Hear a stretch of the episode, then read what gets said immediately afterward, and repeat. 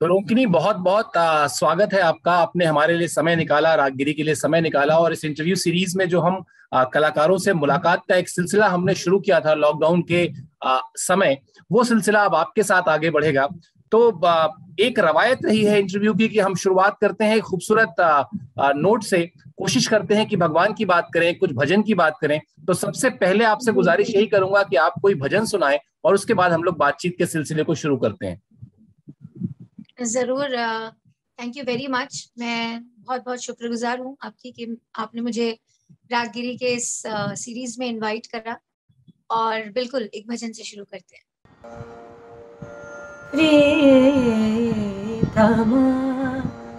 जान ले हो मन माही। प्रीतम जान ले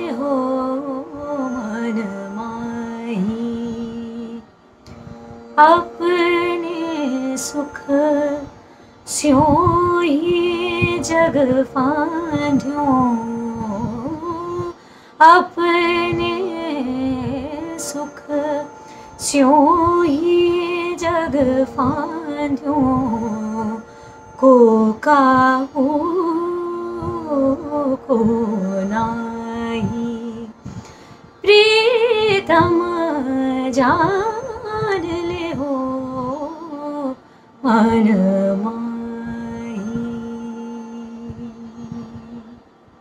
क्या बात है और जनरली हम लोग जो भजन सुनते हैं अपने मेहमानों से वो बहुत पॉपुलर और बहुत सुने हुए होते हैं। आपने कुछ एक नई चीज़ सुनाई तो थोड़ा और ज़्यादा प्रसन्नता हुई।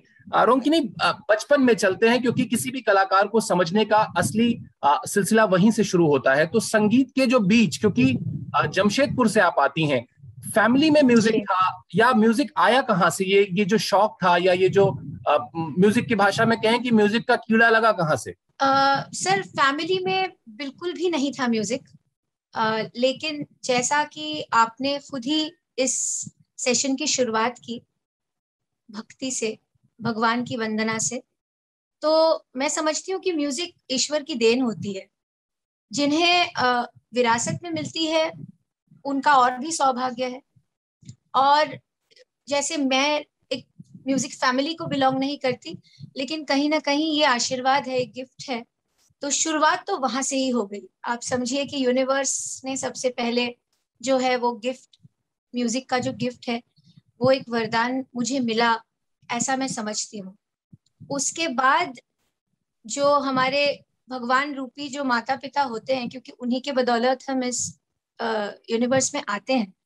तो उनका बहुत बड़ा योगदान रहा मुझे म्यूज़िक की तरफ़ मेरा रुझान पैदा करने के लिए। गाते तो वो नहीं थे, लेकिन कहीं ना कहीं वो ज़रूर सुनकार रहे होंगे। और एक आइडेंटिफाई करना कि बच्चे में शायद थोड़ी कला है। And actually I am Bengali तो बंगाली परिवारों में थोड़ा सा आर्ट और कल्चर की तरफ़ उनका रुझान थोड़ा ज़्यादा होता है। तो बचपन से ही थोड़ा सा ड्राइंग हो गई पेंटिंग हो गई डांस हो गया म्यूज़िक हो गया। इन सब चीज़ों की तरफ़ मुझे थोड़ा शुरू से ही उन्होंने प्रोत्साहित किया एज अ चाइल्ड और उसके बाद वो कहते हैं ना कि जिसमें एक धुन की लग गई, फिर उसको लेके फॉलो किया। वैसे मैंने कथक भी सीखा था जब मैं छोटी थी, थोड़ा बहुत ड्राइंग पेंटिंग भी मैं कर लेती हूँ। तो थोड़ी बहुत लिखने की भी मुझे इच्छा रहती है तो मैं लिखती भी हूँ थोड़ा बहुत। लेकिन लेखक नहीं कह सकती अपने आप को ना ही पेंटर कह सकती हूँ ना ये सारी थोड़ी बहुत चीज़ें कर, करती हूँ मैं। पर म्यूज़िक की तरफ़ आ, पहले एक डिसिप्लिन क्रिएट हुआ फिर वो डिसिप्लिन इसलिए क्योंकि जमशेदपुर में एक बहुत अच्छे गुरु होते थे श्री चंद्रकांत आपटे जी जो मेरे पहले गुरु रहे जिनसे मैंने दस साल तालीम ली। उनके वहाँ जाके मैंने संगीत को एक डिसिप्लिन की तरह देखा क्योंकि मैं बहुत छोटी थी। सात आठ साल की थी और जब मैंने उनसे सीखना शुरू किया और इतना उन्होंने मुझे प्रभावित किया अपने संगीत से कि मुझे समझ में आने लग गया कि ये जो चीज़ है वो इट्स नॉट चाइल्ड्स प्ले ये बड़ी सीरियस चीज़ है और इसमें बहुत श्रद्धा बहुत डेडिकेशन uh, बहुत डिसिप्लिन uh, चाहिए इस कला को निखारने के लिए।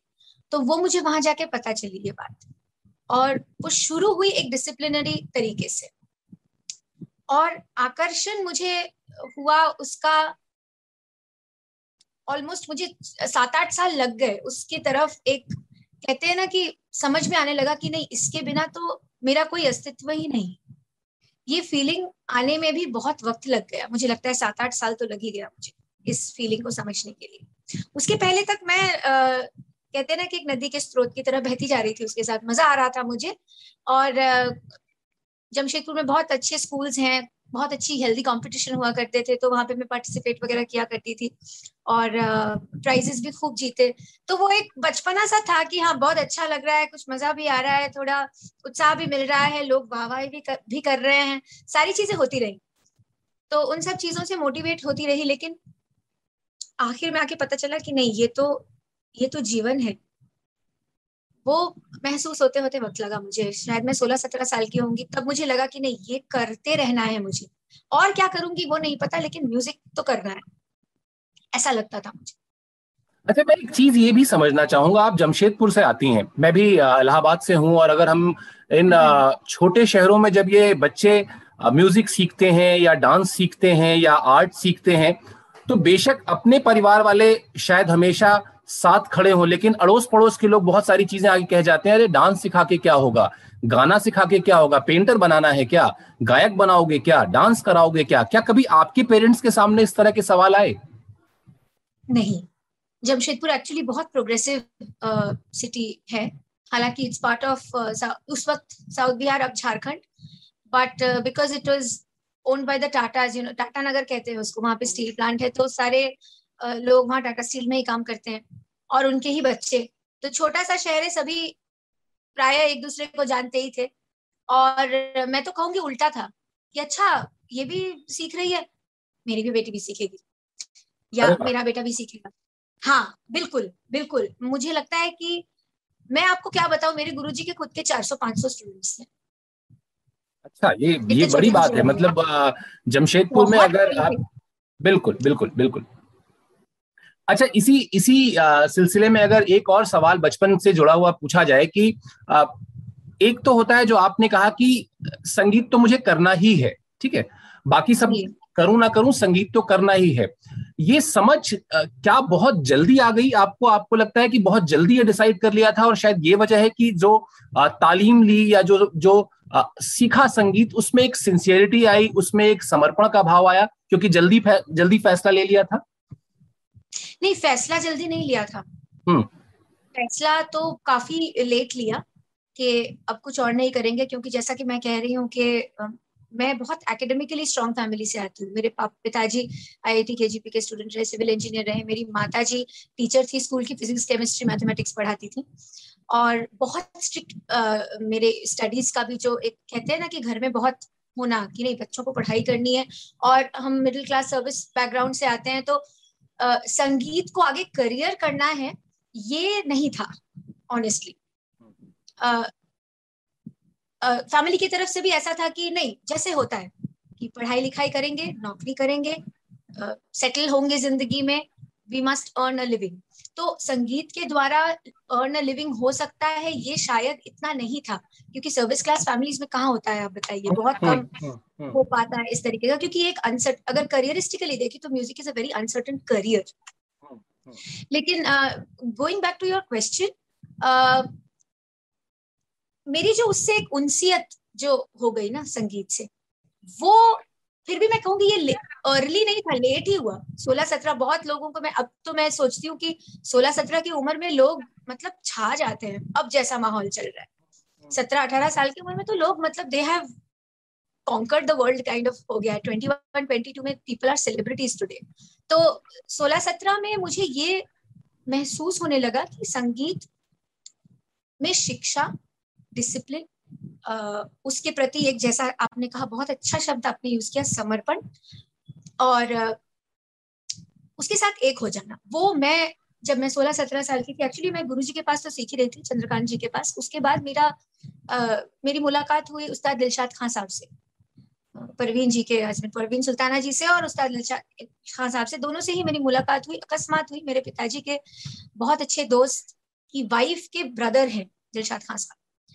तो उनसे जब मेरी मुलाकात हुई और कुछ माहौल ऐसा बना कि उन्होंने मैंने भी सीखने की इच्छा जताई उन्होंने भी सिखाने का जो बेड़ा है वो लिया। उसके बाद जो मेरा एक डिसिप्लिन तो मैं समझ ही रही थी लेकिन अल्ट्रा डिसिप्लिन के ये जीत तोड़ मेहनत है ये लोहे के चने हैं ये। संगीत को करना आग का दरिया है डूब के जाना है वो वाली बात है। तो वो जो एक उनसे जो वो मुलाकात हुई और उन्होंने मुझे जिस तरीके से संगीत के तरफ़ फिर से रीइंट्रोड्यूस किया तो मुझे समझ में आने लगा कि नहीं ये तो एक इनफाइनाइट स्पेस है। ये इसमें इसमें कोई डेस्टिनेशन नहीं है। इट्स ओनली अ जर्नी ये बात मुझे 16-17 साल की उम्र में समझ आई और तब मैंने ये सो, सोच लिया कि और जो भी करूँ हाँ। संगीत तो एक निरंतर चलने वाला जैसे कि सांस है वैसे ही संगीत। हाँ, हाँ। जब तक आजीवन तो वो मैंने तय कर लिया लेकिन करियर नहीं नॉट रियली मैंने ये नहीं सोचा था कि करियर करूँगी इसके अंदर। और अब भी मैं ये नहीं सोचती हूँ कि मैं इसमें करियर कर रही हूँ। अब भी मुझे ऐसा लगता है कि मैं इसमें बह रही हूँ। और जो चीज़ें हो रही हैं वो वो यूनिवर्सल मेज है। वो अपने आप हो रही है। मैं उसके पीछे, क्योंकि आप कुछ कर ही नहीं सकती। ये भी रियलाइजेशन ये अब बीस साल कट टू आज मैं थर्टी सेवन ईयर्स ओल्ड हूँ तो ट्वेंटी ईयर्स हो गए हैं इस रियलाइजेशन को कि मैं इसके बिना जी नहीं सकती हूँ। और अब मुझे ये समझ में आने लगा है कि बाकी जो चीज़ें उस पर आपका वैसे भी कंट्रोल है नहीं। कि मुझे ये करना है या वो गाना गाना है या इस कंपोजर के साथ काम करना है या इस स्टेज पे मुझे बैठना है। मुझे लगता है कि ये गोल्स जो है, ये ये बहुत दिमागी बहुत सेरिब्रल गोल्स हैं लेकिन music is way beyond that cerebral control तो वो चीज़ें अपने आप चल रही है। मैं जो कर रही हूँ वो है कि उस चीज़ को पकड़ के रखना जितना मेरे uh, से हो सके। मैं uh, सोच ही रहा था कि मैं आपके गुरुओं के बारे में जब बात करूँगा तो चंद्रकांत आपटे जी के आगे की बात करूँगा लेकिन वो आपने बता दिया इस सवाल में। तो इसी सवाल से जुड़ा एक सवाल मुझे ये लगता है कि क्या जो आप अनिश्चितता की बात कर रही हैं म्यूज़िक एज अ करियर क्या यही वजह थी कि आपने एमबीए भी किया बीच में? जी हाँ बिल्कुल। यही वजह थी कि मैंने बीच में एमबीए भी किया और और भी एक वजह यह थी कि see India as a country is still a place जहाँ लोग एकेडमिक्स को ही एक स्थायी रूप से एक करियरिस्टिकली एक फाउंडेशन मानते हैं। बाकी चीज़ें आप, आपका अगर पैशन लेवल बहुत हाई है ना तो ही आप करिए। क्योंकि बाकी चीज़ों का एक, जो एक स्ट्रीमलाइन होता है, वो स्ट्रीमलाइन बना हुआ नहीं है। Everybody is writing their own personal journey मेरी जर्नी से किसी और को फ़ायदा नहीं होने वाला। या मेरी जर्नी किसी और के लिए रूल बुक नहीं बन सकता। लेकिन अगर आप एकेडमिक्स परस्यू करेंगे तो ऐसे बहुत सारे आपको एग्जाम्पल्स मिल जाएँगे कि भाई ये करोगे तो ऐसा होगा इस इंस्टीट्यूशन से पास करोगे तो इतने सारे कंपनीज़ वहाँ आते हैं आपका यहाँ यहाँ हो सकता है। तो ये जो चीज़ है जिस सिक्योरिटी जिसे हम कहते हैं वो इस फ़ील्ड में नहीं। तो हाँ कुछ हद तक मैं कहती हूँ कि वो जो एमबीए का डिसीज़न था वो थोड़ा सा पेरेंट गाइडेड भी था कि पढ़ाई और कर लो ग्रेजुएशन से क्या होने वाला है ज़िंदगी में। तो वो था। तो यस एक, एक मैं आपके एक कार्यक्रम की चर्चा और उसकी याद आपसे ज़रूर पूछूँगा क्योंकि हम सब जानते हैं जो भी संगीत की तरफ़ रुचि रखने वाले लोग हैं उनको पता है कि डोवर लेन फेस्टिवल की क्या अहमियत है भारतीय शास्त्रीय संगीत में क्या परंपरा है उस फेस्टिवल की। और वहाँ आपने काफ़ी यंग एज में परफॉर्म किया था। वो उस उस प्रोग्राम के बारे में कुछ बताएँ कैसी यादें हैं उसकी क्या गाया था उस रोज कुछ याद हो तो। मैंने एक्चुअली प्रोग्राम में नहीं एक प्रोग्राम के तहत ही एक कंपटीशन होता है। अच्छा। जो कि एक national level all India competition है। और उसमें मैं 16 साल की उम्र में जी हाँ मैं यंगेस्ट पार्टिसिपेंट रही और मैंने वहाँ एक नेशनल मेरिट जीता साल 2000 में। वो बहुत अच्छा एक्सपीरियंस था मेरे लिए बहुत बड़ा आई ओपनर था। क्योंकि पहली बार एक नेशनल लेवल के it was like an exam एक परीक्षा जैसी थी वो। क्योंकि एक क्लोज्ड रूम में था। It was not a public performance जो, जिसको जज किया जा रहा था। बिल्कुल क्लोज रूम के अंदर आपको एक परीक्षा की तरह वो अटेम्प्ट करना होता है। और मुझे आज भी याद है, मैंने मियाँ की तोड़ी वहाँ सुनाया था। और दस मिनट में आपको अपनी कला का प्रदर्शन करना पड़ता है और उसमें कई सारे राउंड्स होते हैं। कुछ दो तीन राउंड्स होते हैं। तो उसको पार करने के बाद फाइव लोग सिलेक्ट होते हैं for the national merit in each category तो मैंने ख्याल में पार्टिसिपेट किया था और उसमें मुझे नेशनल मेरिट मिला था। तो बहुत अच्छा एक्सपीरियंस था, बहुत अच्छा अनुभव था। मुझे ये समझ में आने लग गया कि ये जो चीज़ है, वो मुझे अच्छी लग रही है। क्योंकि उसमें एक इनफाइनाइट स्पेस को मैंने डिस्कवर किया। और मैं ये इनफाइनाइट बार बार ये शब्द इसलिए कह रही हूँ क्योंकि मैंने अपनी ज़िंदगी में आगे चल के लाइट म्यूज़िक भी किया। बॉलीवुड। में भी गाया मेन स्ट्रीम सिनेमा में भी गाया तो वो एक अलग एक्सपीरियंस है और ख्याल प्योर क्लासिकल जो है, जिसको मैं पकड़ के रखना चाहती हूँ और जो मेरी, जो मेरा धरोहर है जिसे, वो उसका मुझे लग गया कि नहीं, ये तो ये तो कुछ और है आपकी पर्सनालिटी तो के इन इन दोनों पहलुओं पर बात करेंगे ख्याल पर भी बात करेंगे आगे जाकर फ़िल्म संगीत पर भी बात करेंगे प्लेबैक पर आपके। लेकिन अभी ख्याल पर ही रहते हैं। आ, अब डोवर लेन के कंपटीशन की बात हो गई ख्याल गायकी को लेकर आपकी जो आ, आपका जो प्यार है आपका जो समर्पण है उसकी बात हो गई। तो कोई एक शास्त्रीय राग सुनते चलें फिर आगे बढ़े इंटरव्यू में। बिल्कुल। तो क्या सुना रही हैं आप भी? राग बिहाग में सुना देती हूँ कुछ। लट उलझे सुलझा जा बालम। क्या बात है? ये तो मतलब राग बिहाग के बारे में मैं इतना कह सकता हूँ कि मतलब ये जो आपने बताया ये प्रॉपर बंदिश है। हालाँकि बहुत से लोगों ने इस इस इस बंदिश के साथ एक्सपेरिमेंट्स भी किए हैं लेकिन है बहुत खूबसूरत बंदिश तो पहले वो वो सुन लेते हैं। लट उलझ सुलझा जा बालमा। लट उलझ सुलझा जा बालमा। हाथों में मेहंदी लगी है मोरी। हाथों में मेहंदी लगी है मोरी। हाथों में मेहंदी लगी है मोरी। लट उलझ सुल जाए जा माथे की बिंदिया बिखर गई मोरे। माथे की बिंदिया बिखर गई मोरे। अपने हाथ लगा जा बालमा। अपने हाथ लगा जा बालमा। लट बुलझ सुन जा जा क्या बात है रोंकनी? और मुझे तो राग बिहाग पर वो गाना भी याद आ गया कि मतलब उसी की ज़मीन पर जो तैयार है गाना ज़िंदगी के सफ़र में गुजर जाते हैं जो मुकाम। खैर। आगे बढ़ते हैं।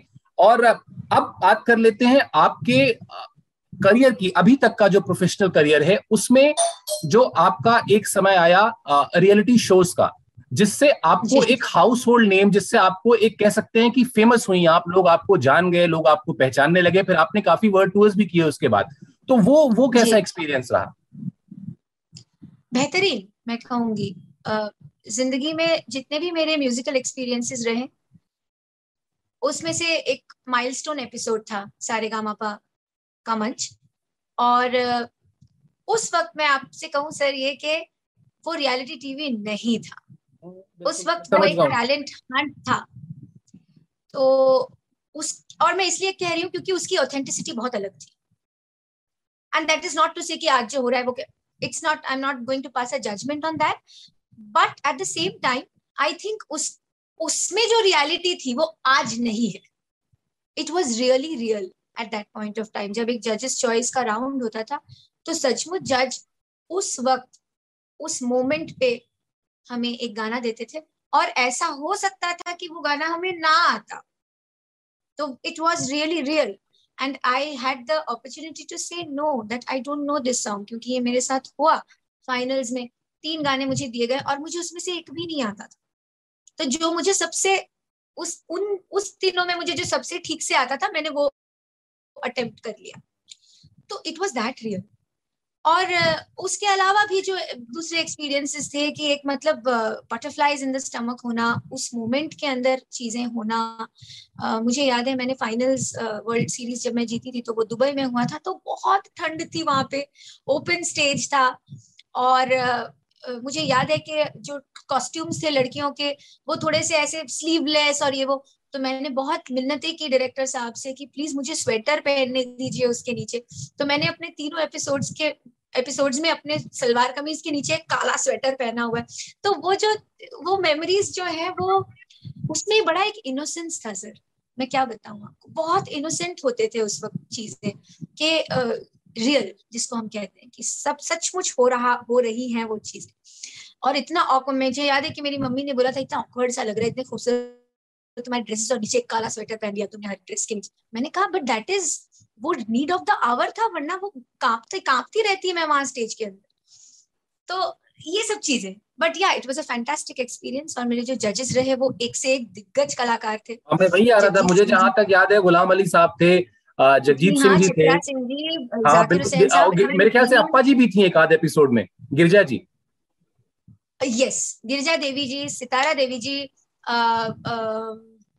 अबिदा परवीन जी मतलब स्टॉलवर्ड्स जिनका संगीत सुन के हम आज भी मतलब जिनको प्रणाम करते हैं जिनके सामने नतमस्तक होते हैं वो कलाकार।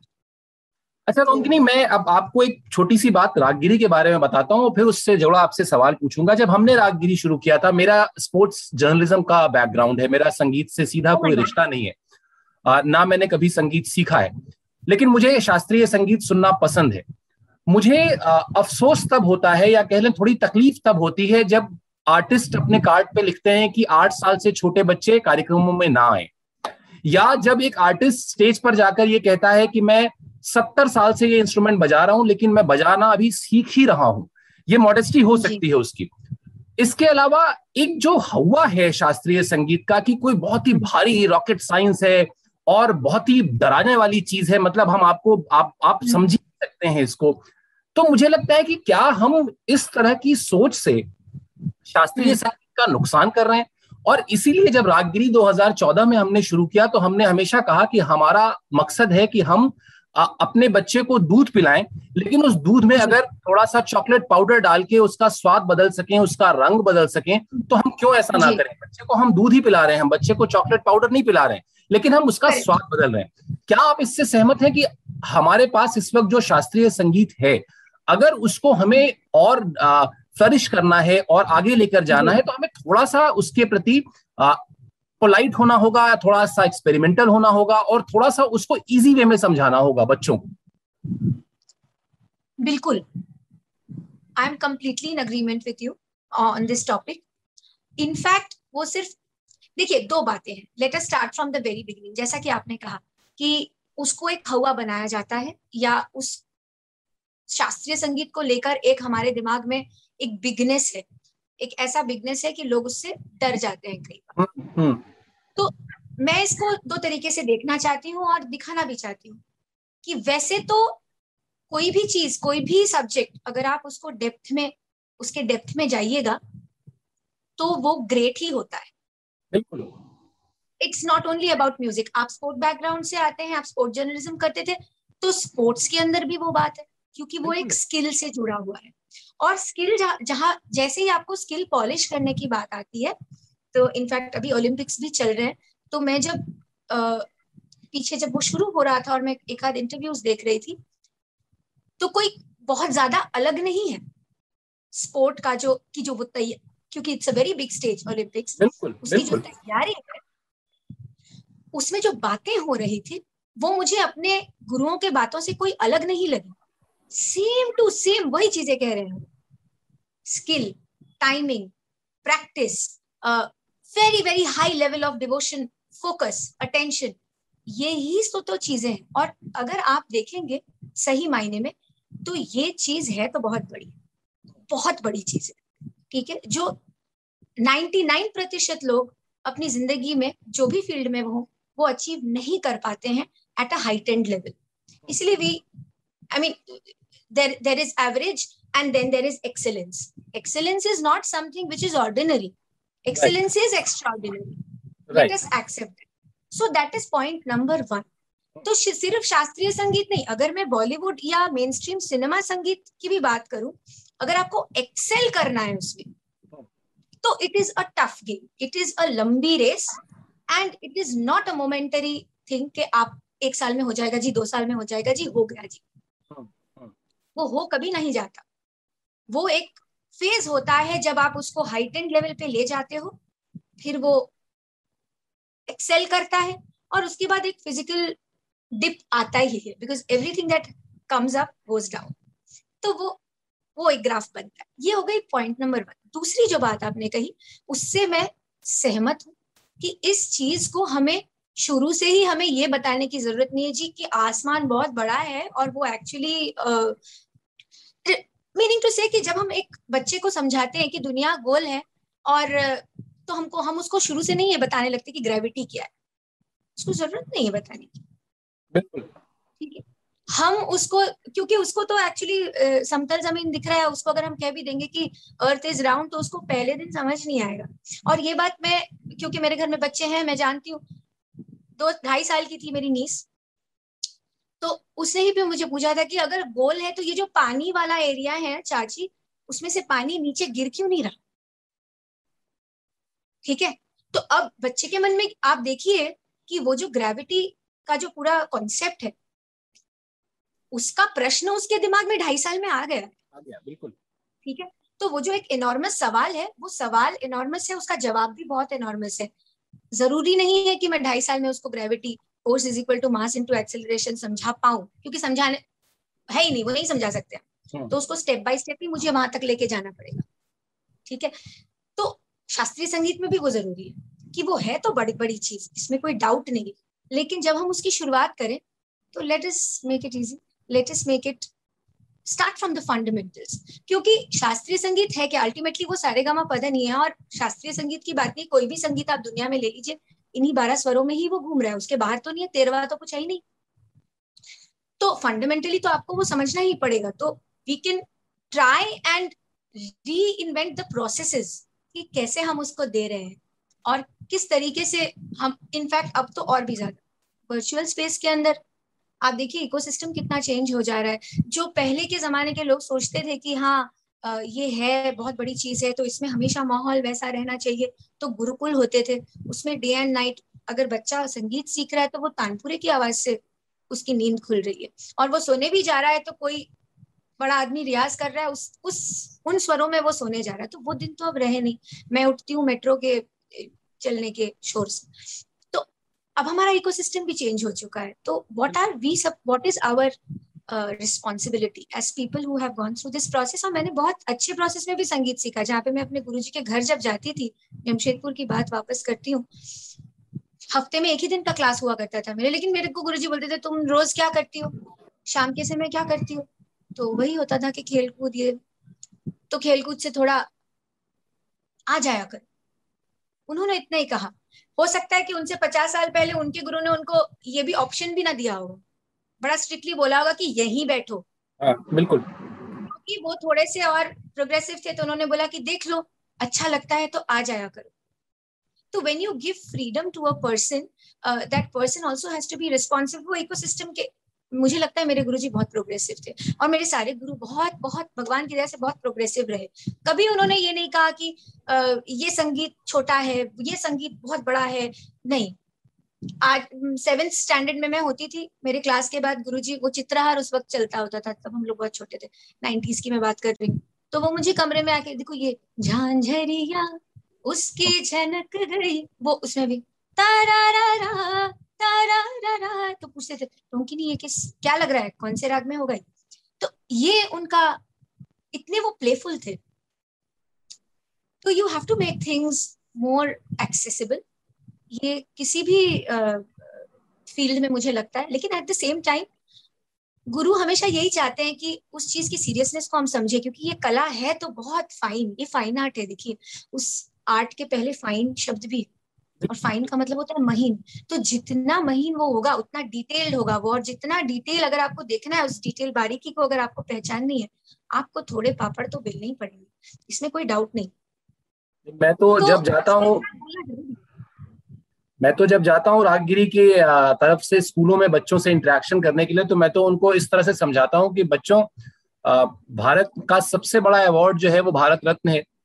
और एक टर्म बहुत फ़ेमस हुआ किंग खान तो हम किंग खान शाहरुख आमिर या सलमान को क्यों मानते हैं? हमें तो बिस्मिल्लाह खान साहब को किंग खान मानना चाहिए क्योंकि अगर वाकई किंग खान कोई पदवी है तो वो बिस्मिल्लाह खान साहब को मिलनी चाहिए।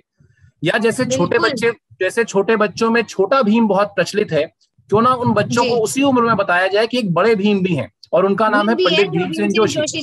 तो तो तो इस तरह से हमने ए टू जेड का पूरा इंस्ट्रूमेंट के हिसाब से बनाया A for accordion B for banjo C for conga D for drum E for इस तरह से करके पूरी अल्फ़ाबेट की बुक बनाई थी छोटी सी बच्चों के लिए ताकि आ, मुझे लगता है कि सबसे पहले हम बच्चे में इनकलकेट कर दें उसको अवेयर कर दें उसके बाद वो सीखना चाहता है नहीं सीखना चाहता है जानना चाहता है हाँ, उसे कम से कम पता होना चाहिए कि अलाउद्दीन खान साहब कौन थे या उसको पता होना चाहिए कि बिस्मिल्लाह खान साहब कौन है ठीक है? तो इस पर ही हम लोग काम करते हैं। खैर अब एक आपसे चूँकि इतनी बातचीत हो गई।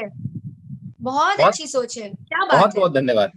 और और अब चूँकि हम लोग क्लासिकल म्यूज़िक से अगले स्टेज पे जाएँगे और आपके प्लेबैक पर आएँगे जिसमें शायद इसको फॉर्चुनेट कह लें अनफॉर्चुनेट कह लें जो भी कहना चाहें लेकिन जिससे ज़्यादा पहचान मिल जाती है जिससे ज़्यादा आपको।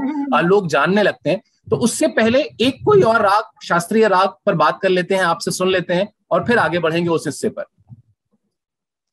ज़रूर मैं राग यमन में आपको एक बंदिश सुनाती हूँ और मैं खुद सेल्फ कंपोज भी करती हूँ बंदिशें और ये चीज़ मैंने अपने गुरु जी से ही सीखी है क्योंकि वो मैं उनकी बंदिशें बहुत गाती हूँ।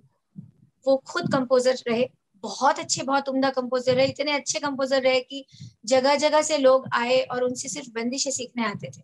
अलग अलग जगहों से मैं जमशेदपुर में रहती थी, कभी लखनऊ से, कभी रौरकेला से, कभी पूना से लोग आते थे और उनसे सिर्फ़ बंदिश सीखने के लिए आते थे। वो इतने अच्छे इतने अच्छे बंदिशकार थे। तो अब मुझमें भी मैं वो एक एहसास पैदा हुई है और मैं उस पर थोड़ा काम कर रही हूँ तो आप उसी में से कुछ अखियों से न देखो सैया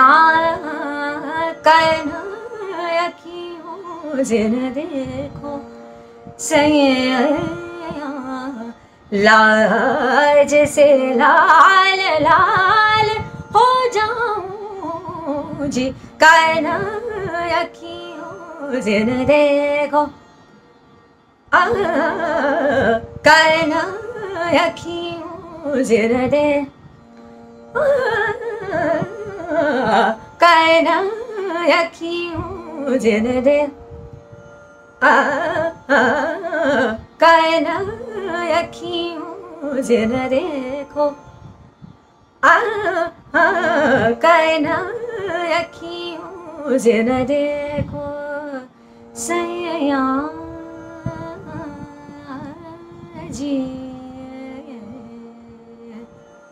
क्या बात है रोमकनी? देखिए बात से ही बातचीत निकलती है और मुझे ये तो पता था कि आप बहुत अच्छा गाती हैं शास्त्रीय संगीत और फिल्मी म्यूज़िक दोनों के साथ साथ लेकिन कंपोज करती हैं ये इस इंटरव्यू में भी पता चला। और इसके लिए भी आपको बधाई कि आप इस दिशा में भी काम कर रही हैं और शुभकामनाएँ भी।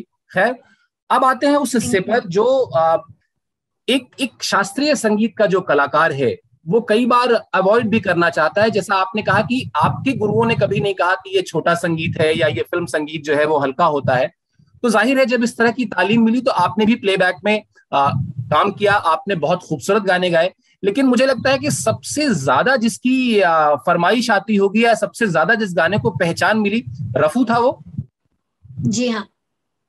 कैसे कैसे उस हाँ। गाने की कहानी क्या है? कहानी तो इतनी इंटरेस्टिंग है सर उसकी।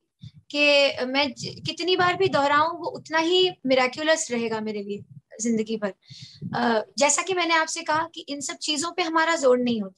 और खासकर मेरा तो बिल्कुल भी नहीं था, क्योंकि मेरा रुझान, जैसे कि मैंने पहले ही बताया, शास्त्रीय संगीत की तरफ़ बहुत ज़्यादा था। हालाँकि after winning Saregama I did Broadway shows etcetera वहाँ जाके एक्चुअली मुझे एक रियलाइजेशन हुई कि ये जो संगीत है अच्छा बहुत है जजमेंट नहीं है उसमें कुछ it's brilliant there is a lot to learn also क्योंकि माइक के पीछे गाना और मतलब स्टूडियो के अंदर। हम्म। और माइक के पीछे लाइव गाना ये दोनों बहुत अलग कलाएँ अलग चीज़ है बिल्कुल। दोनों में बहुत अलग एक ये दोनों अलग फील्ड्स हैं क्षेत्र अलग है ठीक है? तो वो क्योंकि उससे भी मेरा उससे भी मैं रूबरू हुई तो मुझे समझ में भी आने लगी वो चीज़। लेकिन in that whole system of Broadway show tours that I was doing मुझे एक चीज़ लगी कि वो लिमिटिंग था। उसमें मुझे ग्रोथ नज़र नहीं आई। और मुझे निरंतर चलती हुई चीज़ अच्छी लगती है जिसमें कंटिन्यूटी हो जिसमें every day you can be better than yesterday and khayal and shastriya sangeet gives you that platform for life so that's why I chose that over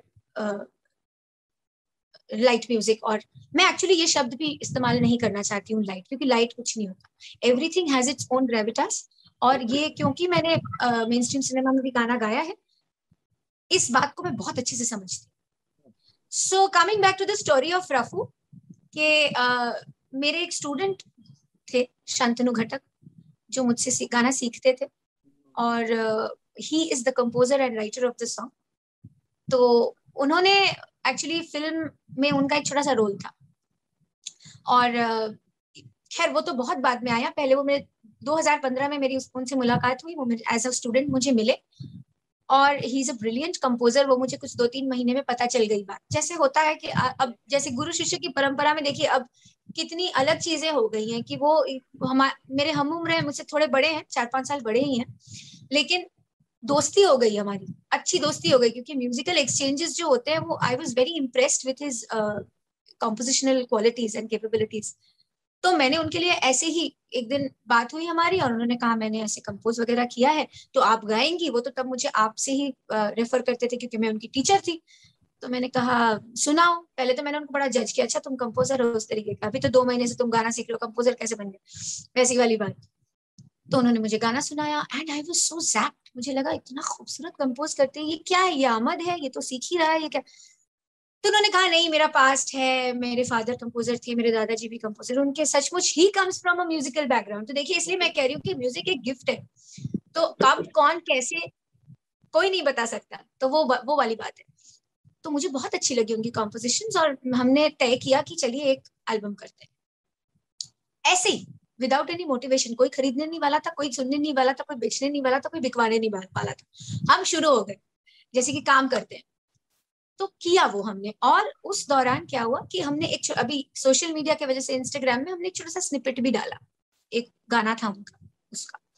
तो अब वो जो स्निपेट है, वो फ़िल्म जिस फ़िल्म में वो काम कर रहे थे, उसमें he is a small time actor also वो छोटे मोटे रोल्स करते हैं एड फ़िल्म करते हैं वगैरह। तो वो डायरेक्टर ने देखा और कहा, अरे शांतनु, तुम ये क्या टाइम पास करने के लिए करते हो कि are you serious about composition because I love this song it was not Rafu it was another song तो उन्होंने कहा, सर, आप मुझे ब्रीफ दीजिए, मैं आप, मैं कोशिश करूँगा। तो डायरेक्टर साहब से उनकी अच्छी दोस्ती थी, क्योंकि उस फ़िल्म पे वो काम कर रहे थे। तो उन्होंने ब्रीफ कर दिया, वो मुझे साथ लेके गए कि सुरेश त्रिवेणी जी उनका नाम है, उनके घर गए हम।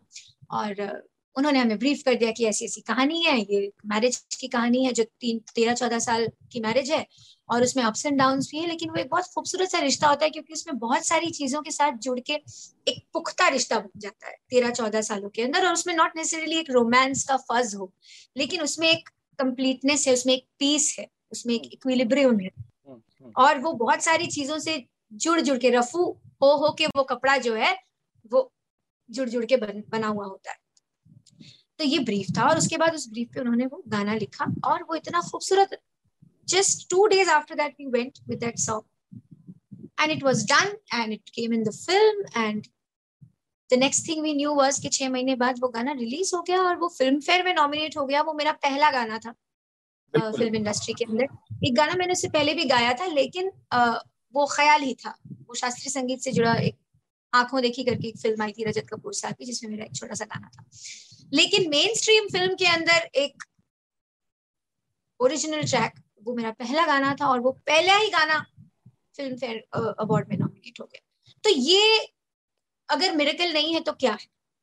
ऐसा मैं समझती हूँ, क्योंकि मेरी कभी इतनी इच्छा नहीं रही कि मैं प्लेबैक करूँ या गाए मैंने छोटे मोटे प्रोजेक्ट्स किए, लेकिन जो आते थे, वो जो एक प्लेबैक सिंगिंग का जो एक अपना जर्नी है म्यूज़िक डायरेक्टर्स को कॉल करना कहना कि भाई मैं मैं ये ये गाती हूँ these are my strengths I come to the studio for an audition I have never gone through that process never in my life तो मेरे लिए तो इट वाज लाइक ये क्या हो गया? इस तरीके का एक। तो सुन ले वो गाना अभी। बिल्कुल। कैसे कैसे धागों से बुनी है ये दुनिया? कभी धूप, कभी बादलों की लड़िया। तूने सी है, मैंने की है रफू, ये डोरिया। तूने सी है, मैंने की है रफू, ये डोरिया। कैसे कैसे रागों से बुनी दुनिया कभी धूप, कभी बादलों की लड़िया। कुछ तूने सी है, मैंने की है रफो ये डोरिया। कुछ तूने सी है, मैंने की है रफो ये डोरिया। क्या बात है और क्या खूबसूरत लिखा भी गया है ये गाना रोंकिनी। मतलब एक एक शब्द ऐसा लगता है कि जैसे गुथे हुए हो आपस में। रफू अगर आपने कहा तो वाकई वो रफू किए हुए शब्द भी लगते हैं कि रफू किए गए एक दूसरे में। खैर आप आपका एक प्रोजेक्ट है ख्याली जैज। और अगर मुझे लगता है आपसे बातचीत कर रहे हैं तो उस पर भी बात ज़रूर करनी चाहिए उसके बारे में हमें बताइए। तो ख्याली जैज जो प्रोजेक्ट है वो आपने जो इससे पहले एक बात कही थी कि एक्सेसिबल करना शास्त्रीय हाँ, संगीत को। बिल्कुल।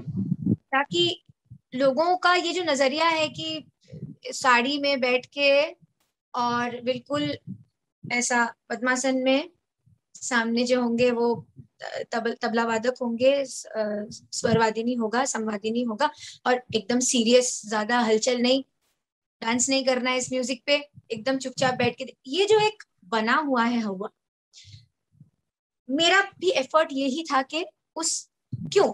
ऐसा तो कुछ कहीं दिखा नहीं हुआ। And it is an interpretive art तो जैसे जैसे इवॉल्व होता जाएगा दुनिया जैसे जैसे कॉन्टेक्स्ट जैसे जैसे बदलता जाएगा शास्त्रीय संगीत भी अपने शेड्स बदलेगा। ऑब्वियस सी बात है। और ये बंदिशों के अंदर भी है हम उस पर भी बात करेंगे अगर हमारे पास वक्त हो कि पहले बंदिशें कैसी होती थी और मैं अपने बंदिशों में किस तरीके की चीज़ें कॉन्टेक्चुअली चेंज करना चाहती हूँ। आज हम विमेन एम्पावरमेंट की बातें कर रहे हैं। तो सास ननद मोहे देगी गारी is irrelevant to me because I have a wonderful mother in law वो मुझे गालियाँ नहीं दे रही है मैं अपने सजन से मिल सकती हूँ। तो मेरा कॉन्टेक्स्ट hmm. ही नहीं है hmm. तो अब मैं क्या गाना चाहती हूँ? अब मैं अपने शास्त्रीय संगीत में जब रोमांस कर रही हूँ तो मैं श्रृंगार रस को किस तरह से दर्शाना चाहती हूँ? hmm. मैं छुप छुप के नहीं मिलती हूँ अपने सजन से मैं तो खुल्लम खुल्ला मिल रही हूँ अपने सजन से। तो मेरा कॉन्टेक्स्ट अलग है। ट्वेंटी ट्वेंटी वन के अंदर। तो बंदिशों में वो टेक्सचुअली वो बात होनी चाहिए। मतलब आप ये कहना चाह रही है कि जो बंदिशों का साहित्य है या जो संगीत का साहित्य है वो साहित्य अभी अपडेट नहीं हुआ है। अभी भी हम कह रहे हैं कि अगले जन्म मोहे बिटिया ना कीजो। जी। जबकि ओलंपिक्स में मेडल्स लेके आ रही हैं। मतलब सिर्फ़ ओलंपिक्स ही क्यों? मतलब कौन सा ऐसा क्षेत्र है जहाँ पर लड़कियाँ आगे नहीं जा रही हैं? आप एजुकेशन में ले लें आप स्पेस में ले लें आप बिज़नेस में ले लें हर जगह लड़कियों ने धूम मचा रखी है। मतलब मुझे तो लगता है मैं तो कहीं कई बार कहता हूँ कि मैं तो कई बार कहता हूँ कि वो जो डायलॉग है कि हमारी छोरी छोरों से कम है कि अब तो समय आ गया है जब हमको कहना चाहिए कि हमारे छोरे जो हैं वो छोरियों से कम हैं। मतलब जो स्थिति है वो। नहीं नहीं actually equality is I mean feminism is actually about equality अगर आप देखें तो। तो इक्वालिटी मतलब कोई किसी से कम नहीं है। एक पुरुष होने का अपना it's an apples to oranges right उसके अपने अपनी खूबसूरतियाँ हैं क्वालिटीज हैं और एक नारी होने की अपनी खूबसूरतियाँ हैं क्वालिटीज हैं कोई किसी के बिना कंप्लीट ही नहीं है। हम इस बात को कब समझेंगे? अब तो पाँच हज़ार साल हो गए मतलब let's move ahead of this and let's start celebrating manhood womanhood if there is something in between then that too. Right. because there is mm. right? So we're talking about equality like that. तो वो एक बात हो गई but coming back to Khayali jazz project it was an attempt and an effort to make it more palatable make it more accessible कि इसमें भी head bang हो सकता है। बिल्कुल। कि अखियों से न दे। अखियों से न दे। ये है माहौल। इसके अंदर भी वो माहौल है जहाँ आप एक ट्रांस में जा सकते हैं जो हम मेटल म्यूज़िक सुन के कई बार देखते हैं ना लोग ऐसे हेड बैंग कर रहे हैं। हम्म, हम्म, हम्म। मैंने अपने डोवरलेन म्यूज़िक कॉन्फ्रेंस के अंदर भी जाके देखा है कि लोग यूँ यूँ कर रहे हैं। ये ऐसे ऐसे कर रहे हैं। तो जब अच्छा संगीत आपको अंदर से छूता है निचोड़ता है तो एक्सप्रेशन वही आने वाले हैं। ऐसा नहीं है कि ध्यान जो है वो कोई ज़रूरी नहीं है कि ऐसे ही हो। ध्यान ऐसे भी हो सकती है धुनकी की तरह। यू, झूम रहे हैं, हम अंदर से झूम रहे हैं। तो शास्त्रीय संगीत में भी वो है। उसके उसके पीछे वो वो हवा क्रिएट करने की ज़रूरत नहीं है कि बिल्कुल शांत, ऐसे। ऐसा कुछ नहीं। तो वो चीज़ तो फ्यूजन के ज़रिए मैंने सोचा कि थोड़ा सा शायद और यूथ को but I try I want to confess की उसकी भी एक्चुअली ज़रूरत नहीं। क्लासिकल अपने आप में यूथफुल है एनर्जेटिक है वाइब्रेंट है सब कुछ। और सोशल मीडिया के थ्रू ही मुझे ये पता चला है कि आज भी लोग शास्त्रीय संगीत को शास्त्रीय संगीत के प्योरिटी में सुनना चाहते हैं चाह रहे हैं बच्चे छह साल के सात साल के दस साल के बच्चे। ऐसा नहीं है ये हमारी सोच है। हमको ऐसा लगता है कि नहीं नहीं ये शायद इंटरेस्टेड नहीं होंगे। ये सिर्फ़ आ, बहुत एकदम हिप हॉप और रॉक में इंटरेस्टेड नहीं, ऐसा नहीं है। सबकी अपनी अपनी टेस्ट है। और हमारा कंट्री तो इतना डाइवर्स है, सब चीज़ के लिए ऑडियंस है। मेरी जो फॉलोअरशिप है इंस्टाग्राम की, वही आपको बताएगी कि कितने लोग इंटरेस्टेड है ख्याल में शास्त्रीय संगीत में और बहुत टूट के इंटरेस्टेड है। बहुत डिटेल में वो जाना चाहते हैं। ऐसे ऐसे सवाल पूछते हैं वो। वही वाली बात, ढाई साल का बच्चा पूछ रहा है कि ग्रेविटी क्या है? तो है। इस, ये संगीत एक्सेसिबल करने की ज़रूरत नहीं ये चाँद, सूरज, सितारों की तरह है। ये कभी खत्म नहीं होगा और इसके पारखी तब भी रहेंगे। आज भी जो कवि है वो चाँद सितारों की बात करेंगे। करेंगे वो। तो खूबसूरत इस इस इस इंटरव्यू का अंत इससे खूबसूरत नहीं हो सकता क्योंकि जिस दावे से आप बात कह रही हैं कि शास्त्रीय संगीत सुनने वाले उसके रसिक उसके प्रेमी उसके जानकार थे हैं और रहेंगे तो शायद रागगिरी का भी मकसद यही है कि हम उन उन उन सभी लोगों को जोड़े रखें उन सब लोगों को, को ये बताते रहें कि क्या महक है हमारी उस मिट्टी की और वो मिट्टी की महक बरकरार रहे। रोकिनी आपने समय निकाला हमारे लिए। बहुत बहुत धन्यवाद।